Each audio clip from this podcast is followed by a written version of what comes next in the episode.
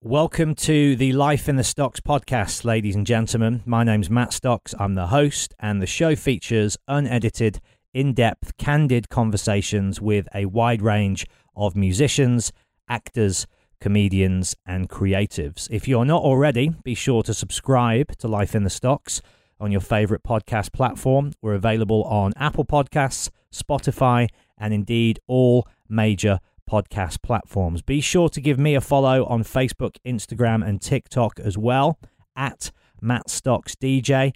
That way you can keep up to date with all of my live Q and A dates, my D J performances, and of course, who's coming up on the show as well. But without further ado, let's crack on with the show, shall we? Here we go. I'm Sandra, and I'm just the professional your small business was looking for. But you didn't hire me because you didn't use LinkedIn Jobs. LinkedIn has professionals you can't find anywhere else, including those who aren't actively looking for a new job, but might be open to the perfect role, like me. In a given month, over seventy percent of LinkedIn users don't visit other leading job sites. So if you're not looking on LinkedIn, you'll miss out on great candidates, like Sandra. Start hiring professionals like a professional. Post your free job on linkedin.com slash achieve today. Hold up. What was that? Boring. No flavor. That was as bad as those leftovers you ate all week. Keke Palmer here. And it's time to say hello to something fresh and guilt-free. Hello Fresh. Jazz up dinner with pecan-crusted chicken or garlic butter shrimp scampi. Now that's music to my mouth. Hello Fresh. Let's get this dinner party started. Discover all the delicious possibilities at hello fresh dot com.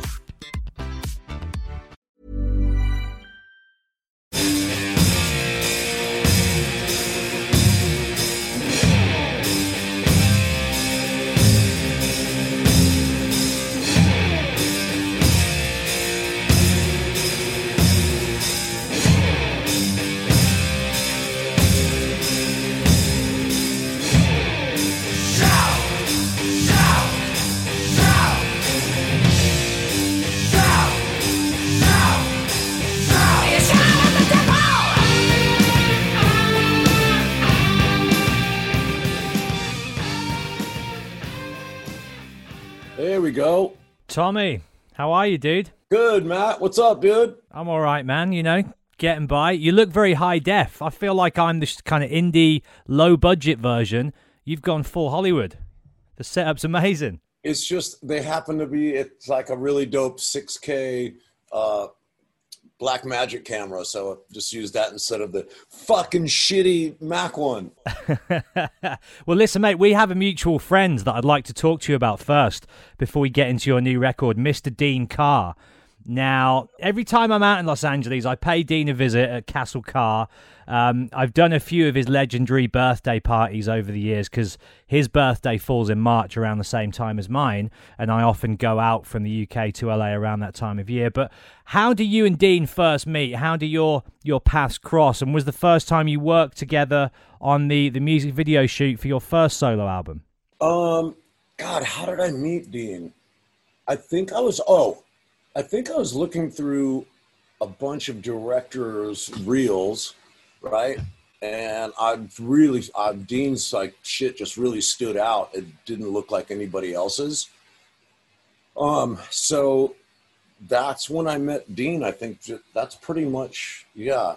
Saw a bunch of his work and was like, that guy's shit is cool. Yeah, he was kind of the dude that invented that dark hip hop, industrial, nu metal, like. His aesthetic was all over that time period, wasn't it? Whether it was Manson or Deftones or Cypress Hill. And and the shoot that you guys did was bonkers. I mean, how how big was the budget for that? And what was the concept there? Because it kind of has almost like a Peter Pan theme going to it.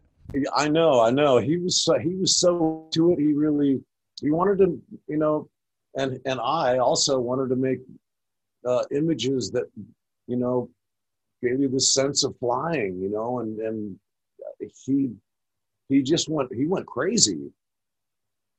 Um, you know, I don't even know. he just he's a really creative dude, and he, you know, he he goes the extra, you know, the extra mile when it comes to making shit fucking beautiful, you know. Didn't he do the cover for uh, your book Tommyland as well? Didn't he shoot that? Yes. Yes. There's another link there as well in the, um, so you're going to be episode one eighty. one ninety? one eighty, one eighty. But episode, episode one was with Steve-O. And in that episode, which is going back about three and a half years now, I sh- I'm sure you know what's coming. He regaled me with the story of how as a kid, he tracked you guys down in your hotel room, blagged backstage passes to your show, met you as a kid, got the photo, did all of that, and then years later um, would get in some trouble with the law, and whilst he was kind of under house arrest, I guess, he went on your message board, hit you up, and then you kind of formed, you know, like a nice online rapport and correspondence. And then when Motley Crue got back together, you reached out to Steve-O and said, will you, you know, introduce us for the reunion shows? And he was talking to me about just what a beautiful full circle moment that was for him. Since then, of course, the Dirt movie's come out, and Jeff Tremaine, who obviously made all the Jackass T V shows and movies, made the Dirt as well. Um, again, what a beautiful moment of synergy. And I wanted to ask you how Jeff became involved in the project uh, and how really kind of hands-on you and the rest of the guys in the band were when it came to, you know, the development and the recording and the making of that film. Well, yeah, this it's fucking Steve-O. I actually just saw him maybe two weeks ago. He came by. He's doing a podcast out of his fucking van. I've seen it. It's called like Wild Ride or something, right? Yeah. Yeah. It's he, anyway, he came by here. He was doing my wife's podcast, and then he came by here and I did his. And anyway, it was great to see him again. I fucking love him. Fucking maniac. um, how did, uh, okay. Um, yeah, I know, right? What? A- I'm sure those things aren't rare, you know, because it's a crazy industry in that way. But when the stars do align like that, it's, it's a beautiful thing. And I love it when, you know, life works out for the best for everybody in that way. Yes, I know. It's wonderful, man. And, you know, I, I love, I fucking love when that happens. Um, it doesn't happen all the time, so it's precious. Um, Jeff Tremaine, we, we met with several directors, and like meeting Jeff was just like, I mean, he was like, you know, Nikki and I with directors, and Jeff's like, look, there's nobody fucking else on this planet better than me to, than to direct this film. I'm a massive fan. I'm going to, t- I'm going to fucking make you guys so proud. Like, I'm going to bring everybody right the fuck back to that time period. Wh- whether it's the phones or the cars or the clothes, I'm going to make you, I'm going to bring everybody right back to the fucking insanity that it was like. He goes, because I was there. I get it. And, and we, we interviewed a few other directors, and we're like, dude, Jeff's the guy. Like, he is gonna fucking, he's gonna murder this. And we went with Jeff, and he did everything he said he was gonna do. Well, it's interesting, isn't it? Because not only was he a fan of, of your band, and he was there for that whole time period, but also he's no stranger to wrangling and working with a cast of all male out of control maniacs. And so he has the perfect reference points in terms of what was going on. You know, he knows exactly what was going on at that time in your band, because he had a very similar situation all those years doing Jackass. So he really was like the ultimate qualified guy for the job, wasn't he? Yeah. And, and, and here's the thing too, imagine, you know, us, cause we were going like, you know, hold on, this is our like, this is our like life story. This isn't like a fucking comedy like Jackass. So we were, we were a little skeptical too. And only in like, we're like, how is he gonna, how is he gonna do that? He's so great at what he does, but this isn't Jackass. This is a fucking, a, a fucking huge fucking band that with a crazy fucking story. Um, how is he gonna pull this off? You know, we're used to seeing acting crazy shit from him.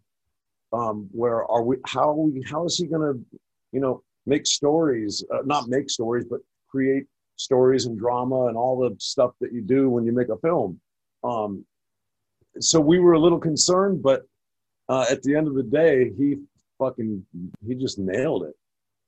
I was a big fan. I've seen it, I think, three times since it came out. And as you say, it's not only personal to you, but it's a massive story as well. Like, the scope of the Motley Crue story is, you know, it's always going to be hard to condense that into a, a film which made sense and ticked all the right boxes and took you through all the, the highs and the lows that you guys have been on over the years. You'd obviously done the book before the film, so you were no stranger to reading and hearing your story back. But when it's a film, it's a lot more emotive, isn't it? So I'd love to kind of get your first-hand recollection of what you felt like, what you went through, the emotions and everything, seeing that film, the finished version, for the first time. It must have been such a trip and such a beautiful one at that. So many things happened. I mean, there's, like, emotionally, you know, you're like, wow. You know, I mean, first of all, you're like, I can't believe there's a movie made about my life. Like, this is, fuck. First of all, that's overwhelming and crazy enough, right?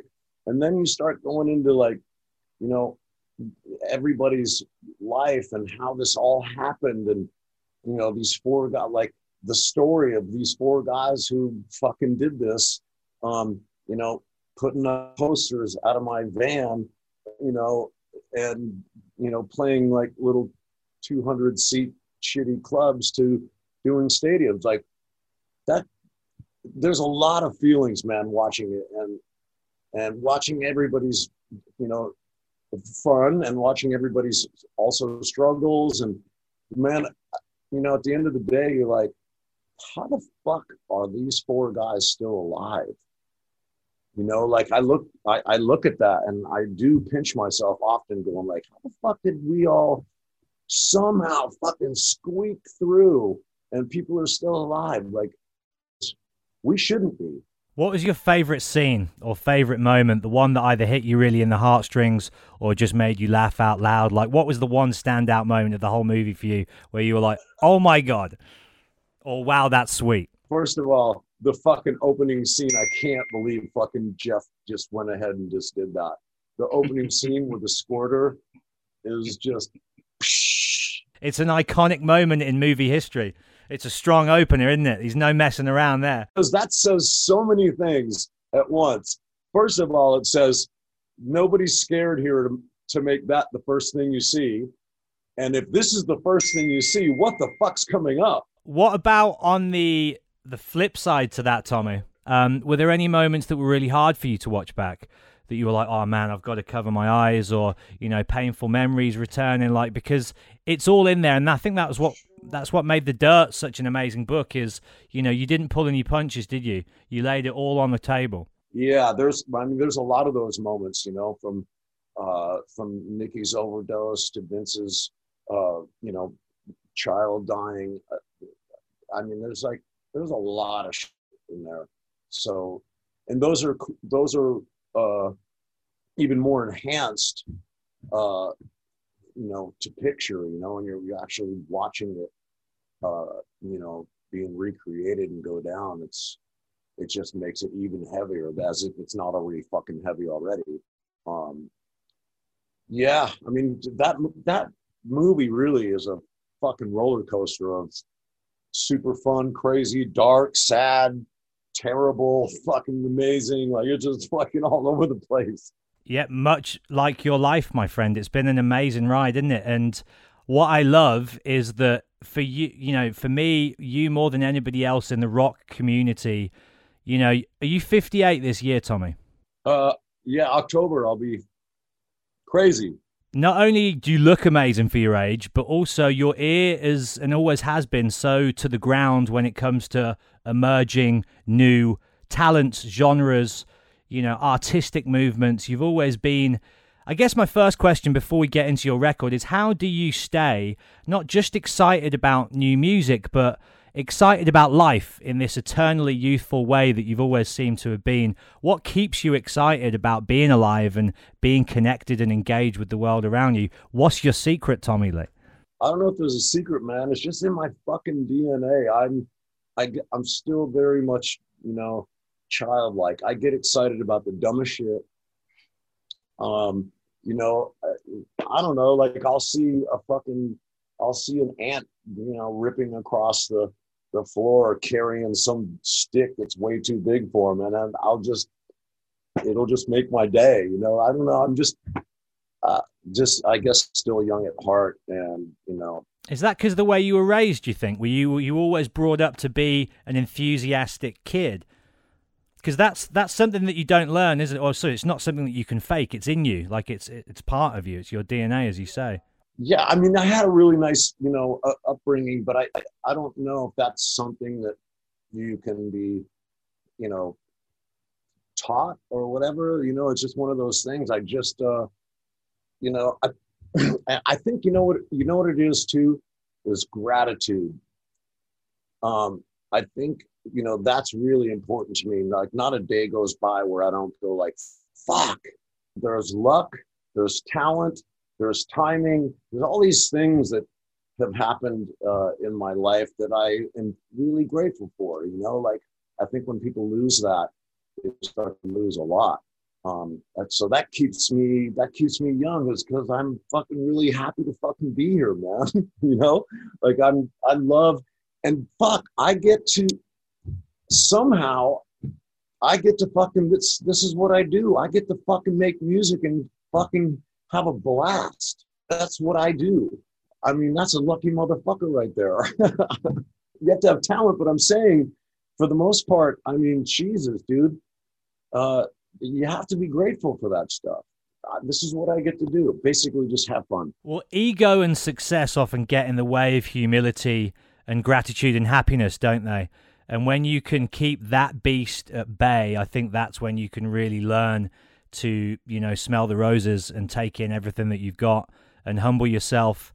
And that's an active pursuit, isn't it? You have to be actively going towards that. It doesn't come naturally. Sometimes it's hard, isn't it? But it's something that you need to keep working on to. Yes, you definitely have to keep your eyes peeled for that stuff, you know, and, and take those and, and stop and, and be grateful and realize and take in those things that, that you're grateful for, you know, and recognize them. Otherwise they just, I don't know, they'll fly by, you know. We, We we live our lives at a super fast fucking pace, man. It's a fucking blur, just right. And I I just think it's really important to fucking slow the fuck down for a second, several times a day, and really take in what the fuck is happening and what's going on, and notice the beauty and and be grateful, man. Be grateful. I feel you, dude. What an interesting contradiction you are as well, because you are so, you know, you're engaged with that new school technology, modern way of life, but then you can also, as you say, step out of that lane, slow down and take things in as well. To be able to do both is a rare skill. And again, kind of that duplicitous nature of your character, not in a bad way, but I mean, in a, you know, it's a very contradictory and interesting kind of thing going on with this record as well. You've got two sides to it. There's the male energy, the female energy. There's kind of every genre that's around right now going on. And I mean that again as a compliment, whether it's hardcore or screamo or E D M, electro, balls out rock and roll, hip hop, grime, it's all going on. Um, a lot of these people are fairly under the radar currently. People like Kilvain, Push Push, they were the first two tracks that you put out. How do you come across artists like that? Are you just scouring the web all the time trying to find out what's new and happening, or are you recommended these people from peers within the music industry? Like, how do you come across these young stars that you, uh, you know, have filled your record with? Yeah, you know, I uh, it, it really does come from a lot of different places. Uh, sometimes I find it, you know, and I just, you know, in my fucking daily stuff, you know, I'll be like, whoa, this person's fucking badass. I would love to do something with them, you know, and I'll make a note of it. And I've got like a, a list of people that I've always wanted to work with or want to, or, you know, have been inspired by. So that's kind of how it goes down for me. Um, and I fucking love, I'm an underdog guy. So I love also finding somebody who I think is extremely fucking talented, and I'm like, how does how is this person or this voice or this how is this not fucking huge? I don't get it. This person's fucking kills it. So I love that shit, and so I, I feel like in in some sort of way I can fucking turn people on to something that they may haven't seen or may never see or hear. You know? Well, that's the beautiful thing about your position, you know, is you've achieved so much success and your legacy is cemented. You know, you could do nothing ever again, and your position in the, the textbooks of music history is firmly in place and it ain't going anywhere.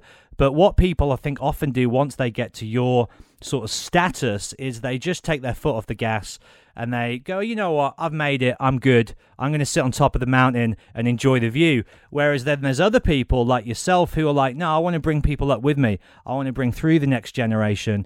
And in the process of doing that, you know, you've introduced me to some artists that I would have never discovered before. Not all of them brand new as well, like Mickey Avalon. Fucking incredible. I just went back, listened to his debut self-titled album, that fucking song... My Dick, Jane Fonda, like there's some tunes on there. He's like the X-rated Beck. That's how I'd kind of liken his sound. Uh, he's like the X-rated Beck. He's fucking, he's fucking amazing. Again, like, I just don't understand why Mickey's not fucking huge. Fucking huge, right? So, I'm, you know, again, he was on my list of doing something with, and I hit him up and was like, dude, I got this fucking banger fucking track. Come on, let's let's do it. And so I sent it to him, and he's like, I'm fucking on my way, bro. Caviar on a Paper Plate. Great song title as well. Great song title. Um, and Brooke Candy, man, I want to chat to you about her. She's probably, you know, the most, other than Lucas, probably the most well-known guest on the record. Um, a real punk rocker. Like, you read about her life story from being a stripper in the Seventh Veil. Again, there's that synergy. Working beautifully. She went on to work for Larry Flynt, and she's got this incredibly cool resume of collaborators and, and artists that she's hooked up with over the years. What's her story from, from your point of view? How do you guys get connected? Um, how do we get connected? Oh, my God. Well, I've, you know, l- like a lot of people that are on the record, I've been fans of, obviously. And um, when did I meet? It wasn't in the Seventh Veil, was it, Tommy? No, actually, you know what? Um, uh, my my buddy Danny from Nine Inch Nails, uh, Danny, Danny Lona, Lona, yeah, he introduced me to her, and um, and was was playing a uh, a show at uh, at Pride in L A with her, and he's like, dude, will you play drums? Like, you know. Um, It'd be fucking killer. And so everybody came over here. We rehearsed. And so that's the first time I had met her is we did uh, is we did that show. But yeah, she's fucking, she's amazing, man. Such a talented girl. Fuck. She's a rock star as well. And people like her and Post Malone, for me, are the rock stars of today. I know some of the older rock fans don't like hearing that, because they're like, unless you're Led Zeppelin, unless it's guitar, drums, bass, I'm out. But the thing is, I guess at a certain point, maybe hip-hop took over from rock as kind of like the the scary, the dangerous platform via which these, you know, game-changing artists were coming out, larger-than-life, outspoken, colourful. Do you think there's still rock stars in rock and roll, or do you think the new rock stars now are in more places like hip hop and, and grime or, or even pop, or or are there any at all? You know, it's it's funny because, um, like you mentioned, you know, especially with with uh, with hip hop, you know, that's uh, there that whole kind of scene has been sort of, you know, emulating being a rock star, just with, you know, fucking making it rain with money and bottles and fucking yachts and fuck, you know, doing all that shit. Yeah. Um, which I, I have to say, it's just a, it's a fucking bit overdone. Um, and you know, not everybody rolls like that. um, and so a lot of it's fake, and that bums me out because uh. You know, fuck. But they're all, everybody's, you know, you know, sort of emulating that that thing. Um, I don't know where I'm going with this, but fuck. Are there any rock stars in twenty twenty is what I'm kind of asking, I guess. And if so, are they coming from the world of rock and roll, or are they coming from outside in, in the pop and the hip hop worlds? Well, I mean, fucking... You know, you look like, you look at like uh, so Billie Eilish and Post Malone, like those are some, you know, and I've known Post for a couple of years. I played drums on his Beer Bongs and Bentley's record. He's a fucking sweetheart. Um, but it's that some of that newer talent, um, you know, like like those that I mentioned, um, are certainly doing a good job at like of just fucking great, fucking great music, great vibe, um, you know. So I guess that's not really answering your question. Are there any rock stars today? There's a lot of people that want to be a rock star, but are there really any rock stars today? That's a fucking, that's a question, man. I don't, I'm not really sure. If I can't think of one right off the top of my head, probably not. That's probably answering the question, right? I guess. Let's talk about Fred Durst. Now, there's a rock star, a video filmmaker as well, and I've been trying for years, well, since it came out, it hasn't been out that long, but I keep trying to get hold of his film, The Fanatic, with John Travolta in, and he plays like, have you seen it? It's fucking wicked. I need to check it out because I love the kind of basketball comedy film he did with Ice Cube. Um, I like the first film he did with Jesse Eisenberg as well, the guy from Social Network. But all I keep hearing is like John Travolta in this film as well is off the chain as this guy. Um, you did both the videos for him, right? Yes. I guess it was all shot in one day because it looks like it's a, a similar st- stage setup. Uh, how long have you known Fred? Where does that relationship start? And what was it like getting down and working with him in that capacity for these tracks? Uh, fuck, two thousand. I mean, I think I knew Fred be, uh, be slightly before two thousand, but in two thousand, we actually were like, you know, we were working together on fucking music and the video with, with uh, Get Naked with Methods of Mayhem.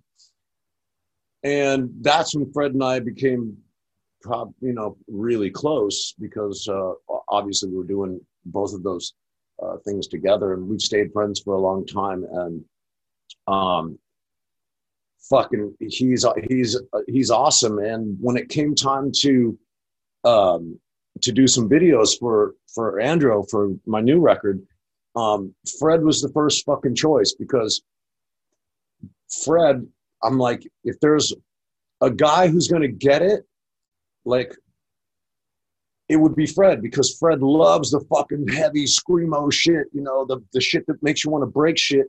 And he also loves fucking, he loves fucking dance music and hip hop and fucking, you know, like, uh, you know, that vibe. So he's going to get these first two tracks that I'm going to drop. He's going to get them better than anybody else. So it, it was like, a, uh, what do you call that? Just a fuck, he's the guy. There's no, I don't even want to talk to anybody else. Right. and, and, you know, him uh, directing and doing a bunch of stuff, you know, uh, lately, um, you know, that made it even more, you know, per- for for him to do it. Now, do you do you know John Travolta, Tommy? I saw a picture on Instagram of you and your son and him a while back, and I was like, just kicking it with John Travolta. Are you guys friends? You hang out with him? Yeah, yeah. He was over here just. Uh, fuck, when was it? Saturday. We had a, him and his family were over here. Um, he got a place, literally, he just got a house about four minutes from me. What an icon, like from Saturday Night Fever to Pulp Fiction, all the other stuff. But those two, I mean, they're kind of the most important films of their respective eras in many ways, aren't they? Saturday Night Fever, so huge for the whole disco movement, and then Pulp Fiction, just the best film of the nineties for me. And he's right there, smack bang at the center of both of them. Is he a cool guy? I'm sure anybody will tell you this that knows him. He is probably the sweetest man I've ever met. But hands down, he's just the sweetest man. Like, um, the guy, nothing but love flies around that guy. He's he's wonderful, man. And, um, and I'm, you know, proud to call him a friend. Um, he is cool, man. He's a really good dude. Yeah, you'd love him. Life is full of what ifs. Some awesome, like what if A I could fold your laundry? and some, well, less awesome. Like what if you have unexpected medical costs? United Healthcare can help get you covered with Health Protector Guard fixed indemnity insurance plans. They supplement your primary plan to help you manage out-of-pocket costs. No deductibles, no enrollment periods, and especially no more what-ifs. Visit U H one dot com to find the Health Protector Guard plan for you. Hiring for your small business? If you're not looking for professionals on LinkedIn, you're looking in the wrong place. That's like looking for your car keys in a fish tank. LinkedIn helps you hire professionals you can't find anywhere else, even those who aren't actively searching for a new job but might be open to the perfect role. In a given month, over seventy percent of LinkedIn users don't even visit other leading job sites. So start looking in the right place. With LinkedIn, you can hire professionals like a professional. Post your free job on linkedin dot com slash achieve today. Millions of people have lost weight with personalized plans from Noom, like Evan, who can't stand salads and still lost fifty pounds. Salads generally for most people are the easy button, right?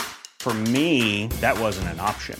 I never really was a salad guy. That's just not who I am. But Noom worked for me. Get your personalized plan today at noom dot com. Real Noom user compensated to provide their story. In four weeks, the typical Noom user can expect to lose one to two pounds per week. Individual results may vary. You've obviously got to spend time, socialise, party with the best of them over the years. Uh, I wonder if you ever spent any time in the his heyday with Sam Kinison. Did you cut loose with Sam back in the day at all? Dude, we used to get fucking bananas. Uh, God bless him, man. I miss that guy. Um, yeah, that was, and that was during a crazy time. And Sam was just, Sam was like Motley Crue of fucking comedy. He literally um, fucking ran it like till the wheels fall off in fourth gear, just, I mean, he was just going at it. And I mean, like lifestyle wise, partying and just being that guy and fun, fuck, man, what had so many good times with that guy. My face hurt. I, every time I'd be hang out with him, I'd be like, dude, my ch- from laughing, my fucking cheeks, my jaw would be fucking so sore. What a fucking maniac. I can't get enough of his stand-up stuff that I watch. And it's interesting because, you know, we, we live in such a different world now to, you know, even five years ago, let alone thirty-five years ago. And, and you see the way he is on stage. A lot of that stuff, I guess, probably wouldn't fly now in this kind of woke, quote-unquote, politically correct world. But, like, when he hits that lane and he's really just revving, It's it's supernatural. It's like Richard Pryor, George Carlin. There's only a few people, I think, throughout the history of comedy and live stand-up comedy in particular that just, they're on a higher plane, aren't they? Abso-fucking-lutely, man. He is was definitely on his own fucking program. How old were you when you did your first arena tour, Tommy? Uh, fuck. First arena tour, we were opening for Ozzy Osbourne on Bark at the Moon. Fuck, I want to say that was, dude, I'm oh, I'm terrible with fucking dates. Um, uh, Let me have a quick look here. Bark at the Moon. I, I'm, Bark at the Moon tour. I want to say eighty-four? eighty-three. Ah, wow, not bad. A year off. So how old were you in nineteen eighty-three? Uh, I can't help you with this one. Fuck. eighty-three, I would have been eighty, seventy. twenty? twenty years old. I think. Were you legally old enough to drink? Do you remember that? Um, when Motley first started playing, I was fucking seventeen. And for a couple of years, it was really difficult uh, to actually, like, to get get me in. I remember the band lying about my age. Uh, and, I, you know, people are, you know, following you around, making sure you're not in there drinking and shit. But I was. Of course you were. When you're thrown into that arena world, because it's such a different world to club shows, and, and each, I think, has its own magic. But when you're thrown into that arena world as a young man, like, what's that like for those mere mortals like us that will never get to sit in that seat and see that view? Can you put it into words? Dude, I will, I will tell you the, the most endearing, fucking amazing story. I'll try to make it, I'll try to condense it a bit. Okay, uh, rewind, uh, just so everybody gets the point of this story. Um, Context is everything, my brother. And it's, what's that? Context is everything. Ah, cool. So, so, so check this out. Um, it's time Motley Crue gets a deal. High school diploma. I got three months of high school left. Do I graduate? Or do I go tour around the world and go fucking rock shit and balls out? I'm like, I'm out. And so, so just this will we'll eventually get to the arena. So, so still, my parents going like, dude, are you serious? Fuck, you got three more months. What if this music thing doesn't work out? And I'm like, oh, it's gonna fucking work out. You you watch, it's gonna work out. They're like, you gotta have something to fall back on. What if it doesn't? I go, oh, it's gonna work out. So fast forward to playing the L A Forum. It's sold out. We're opening up for Ozzy Osbourne. There's fucking fourteen, fifteen thousand people. And the fucking big blinder house lights come on where it lights up the whole crowd. And I can see my mom and dad are standing at the soundboard. And I see, I see them looking around at a fucking sold out. Everybody's going fucking crazy. And I, and I swear to God, this gives me goosebumps. There they are. Just, just talking about this, because I re- I'll never forget that moment in a fucking arena. And my mom and dad look at each other after looking around, seeing that, going like, fuck, I could, I, I don't know if they said that, but I could see them talking. And I swear to God, they, I, I, I think they said, fuck, he said he got it. Looks like he's got it. I bet in that moment they were, but were your parents supportive and proud of your, your career as a rock star? Because some people, I guess, as you say, say, I'm going to be a rock star. And they go, sure, let's see how that works out, son. But you were like, boom, pretty much right out of the gate. You made that happen quick time. Yeah, yeah, it did happen quick. And, um, you know, I really, really had really supportive parents, um, especially my father, dude. Like he... He was on a whole nother level. He gave up half of his garage, and he was a me- mechanic. So, and they, for for a man to give up his, you know, mechanic workspace and give his son half of it, and he built me like a soundproof room inside the garage where I could play drums and not make everyone fucking crazy. Um, from that to he, shit, he he built a, a pyrotechnics show set up. I was band in, we, uh, in high school, and we were out in the backyard blowing off concussion mortars, like filling them with gunpowder and putting the wire uh, thing across the two little posts and in the backyard. And fuck, the neighbors must have been like, what the fuck is going on over there? So I had a really supportive you know, family, uh, and especially my dad. I think my dad got a kick out of like, you know, that kind of like, I think I was a, just a, a fun project for him or something, you know, like, hmm, let's see what we can do here. Yeah, man. I guess he got to live vicariously through you, his rock star son as well, right? There you go. There you go. You touched on something there I'd love to ask you about before we say goodbye. Um, like all-time mishaps on stage, some of the worst, either Spinal Tap-esque or just life-threatening. You know, on stage, absolute disasters where either you're up on the drum riser, in the roller coaster, whatever's going on. Do any spring to mind of just like real hairy moments where it could have gone either way for a minute there? Well, there's been several. There's been spinal, there's been Spinal Tap moments, and there's been uh, concussion, knocked out, shows over uh, to the hospital. Um, there's been fucking pyrotechnics, explosions, getting burnt.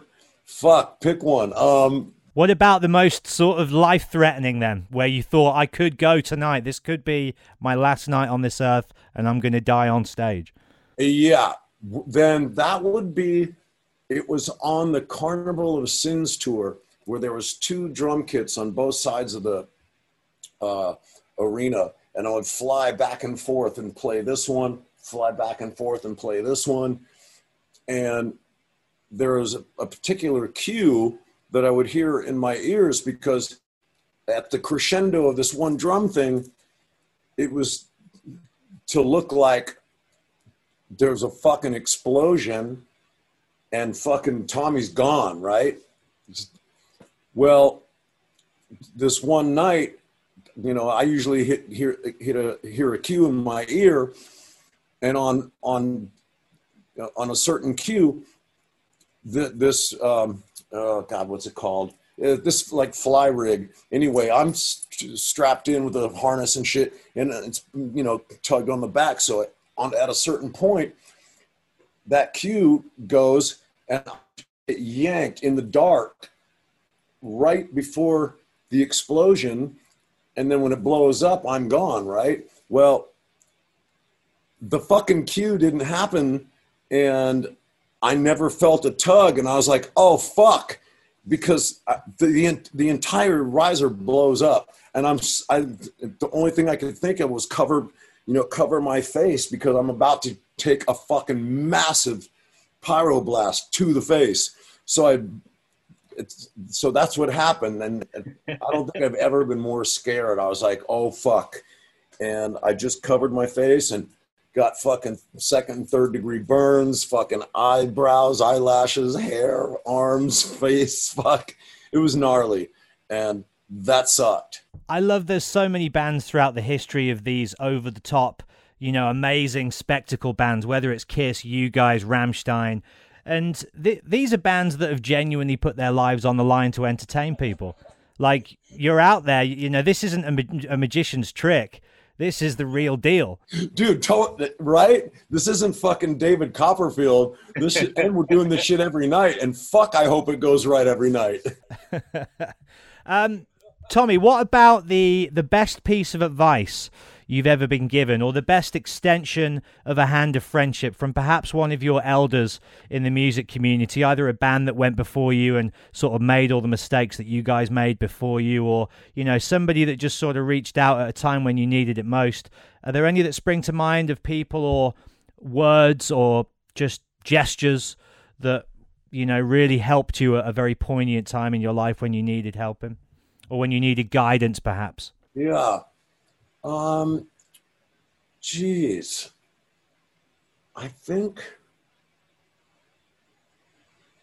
you know, there hasn't been one person in, in particular. Um, you know, I, I'm constantly getting, a, you know, guidance and advice from somebody much more powerful than all of us, you know, like, uh, you know, so I can't say there's been one person or one thing that's given me any advice where I'm like, duly noted, thank you very much.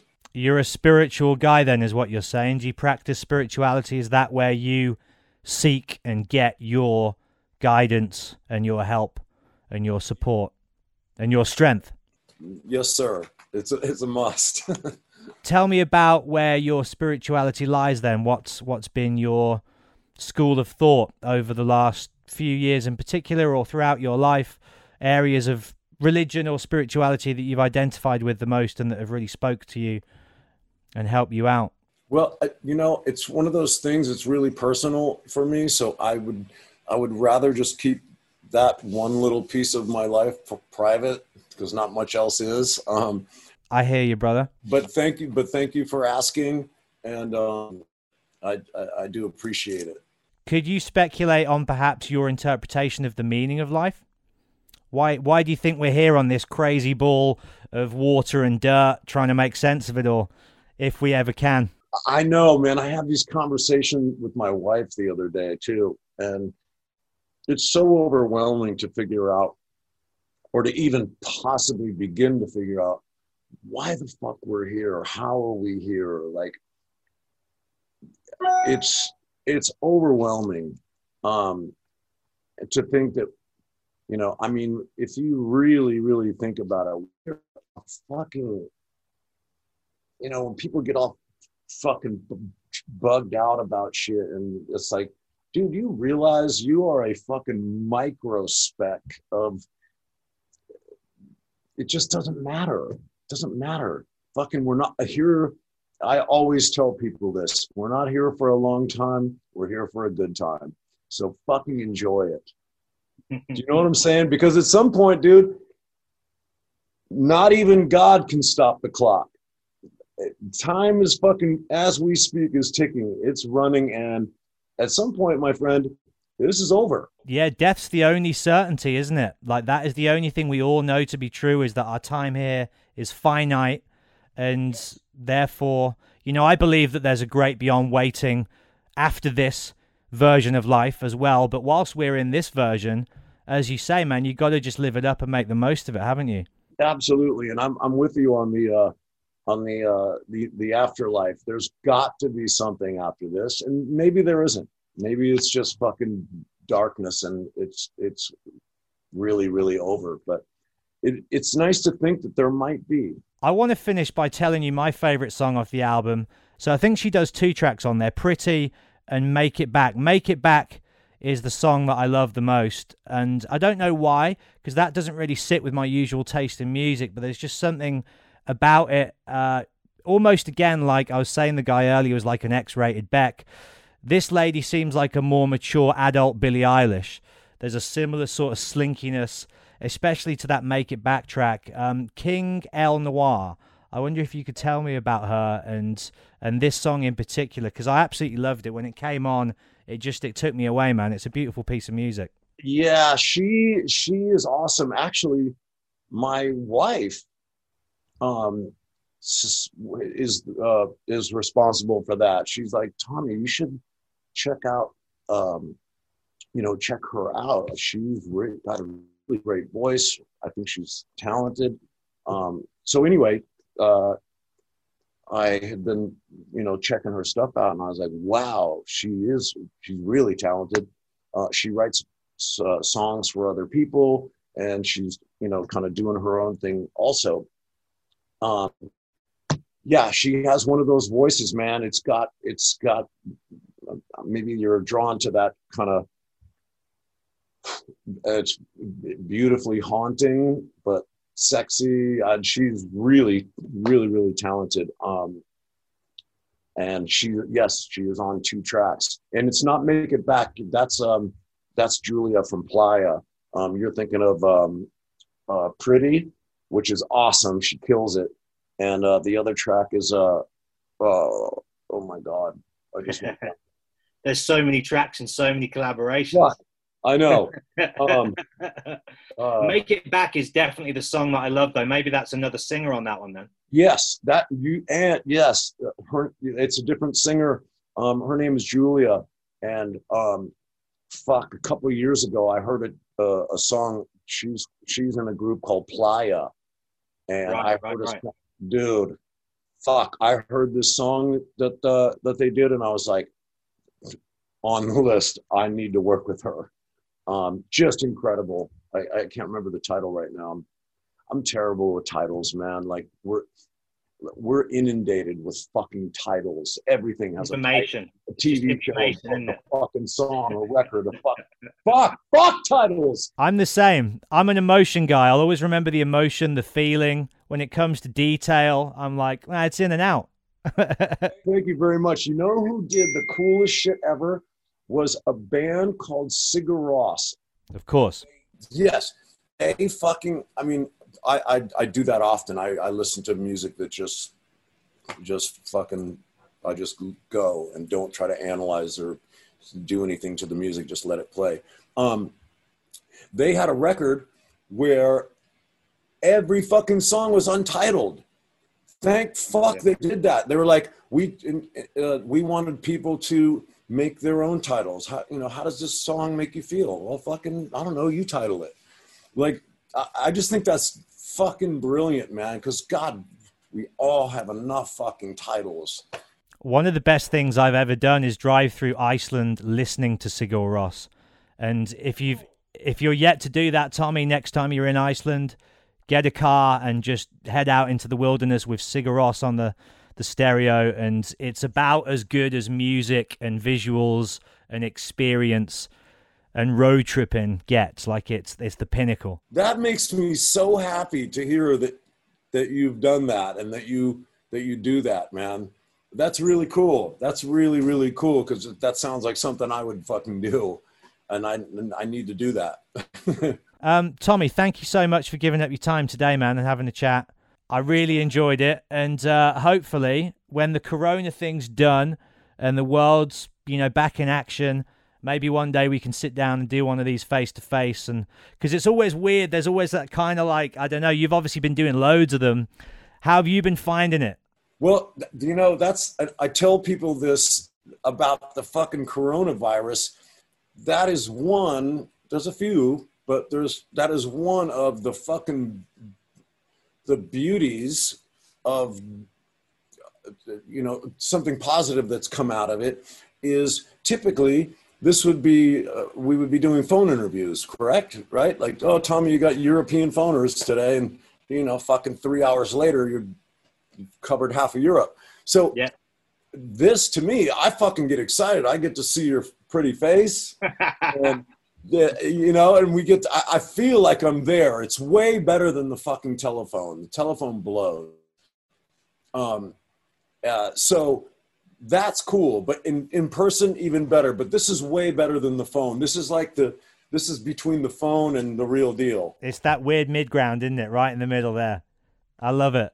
Final question for you, mate. This is what I wanted to really get to at the end is, um, you know, all I've seen on the sort of YouTube comments of this new music is how talented you are and people saying how underrated you are and how much they love what you do and how great you are as a singer and as a songwriter. And do you feel like, you know, your legacy, if you want to call it that, like, do you feel like your talent is recognized, or does that not really worry you? As long as you're connecting with people, are you happy with with where you're at? Because I do feel like you're one of those guys that's perhaps under underrated in a way. Obviously everybody knows you as the drummer and the rock star, but do you ever feel like, oh man, I wish people knew this side to me more? Or are you just stoked to be able to do it and you're happy that people are loving it? And it's, it's funny that you say that, because I don't I don't read uh, I don't read a uh, typically just re- uh, read comments.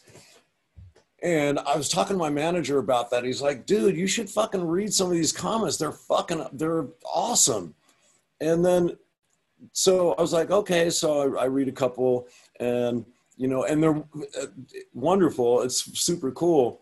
Um, and then, then I'll, you know, and that's why I don't read comments, because then I'll read, oh, you should just fucking stick to drums, you fucking asshole. Like, what the fuck is this rap bullshit? And I'm like, that's exactly why I don't read comments, because what is this rap bullshit? I'm like, it isn't rap bullshit.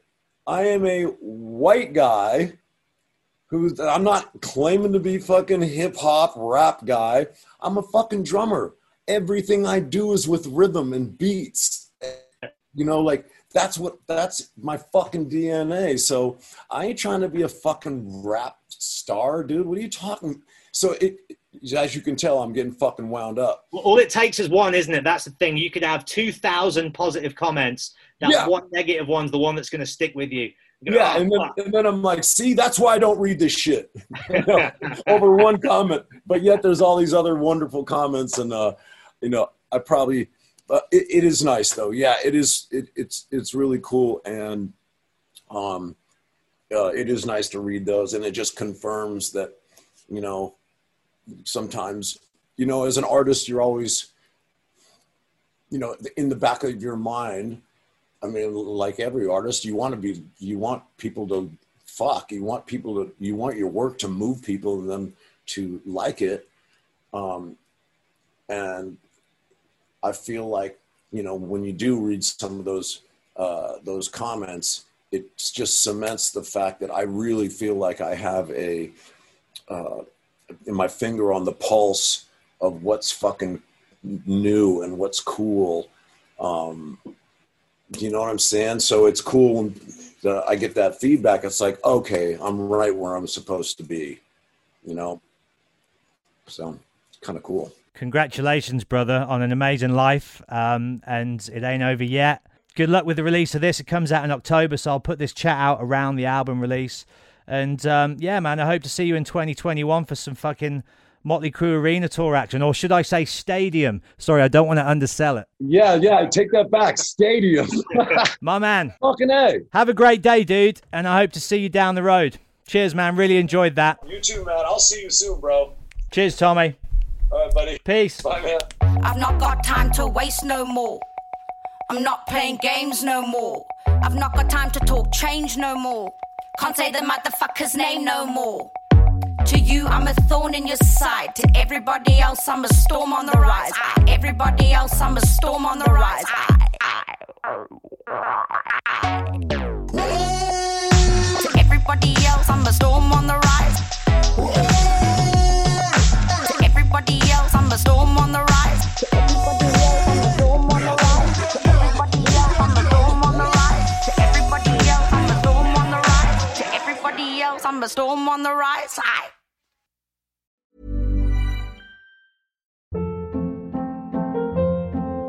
Hold up. What was that? Boring. No flavor. That was as bad as those leftovers you ate all week. Keke Palmer here. And it's time to say hello to something fresh and guilt-free. Hello Fresh. Jazz up dinner with pecan-crusted chicken or garlic butter shrimp scampi. Now that's music to my mouth. Hello Fresh. Let's get this dinner party started. Discover all the delicious possibilities at hello fresh dot com.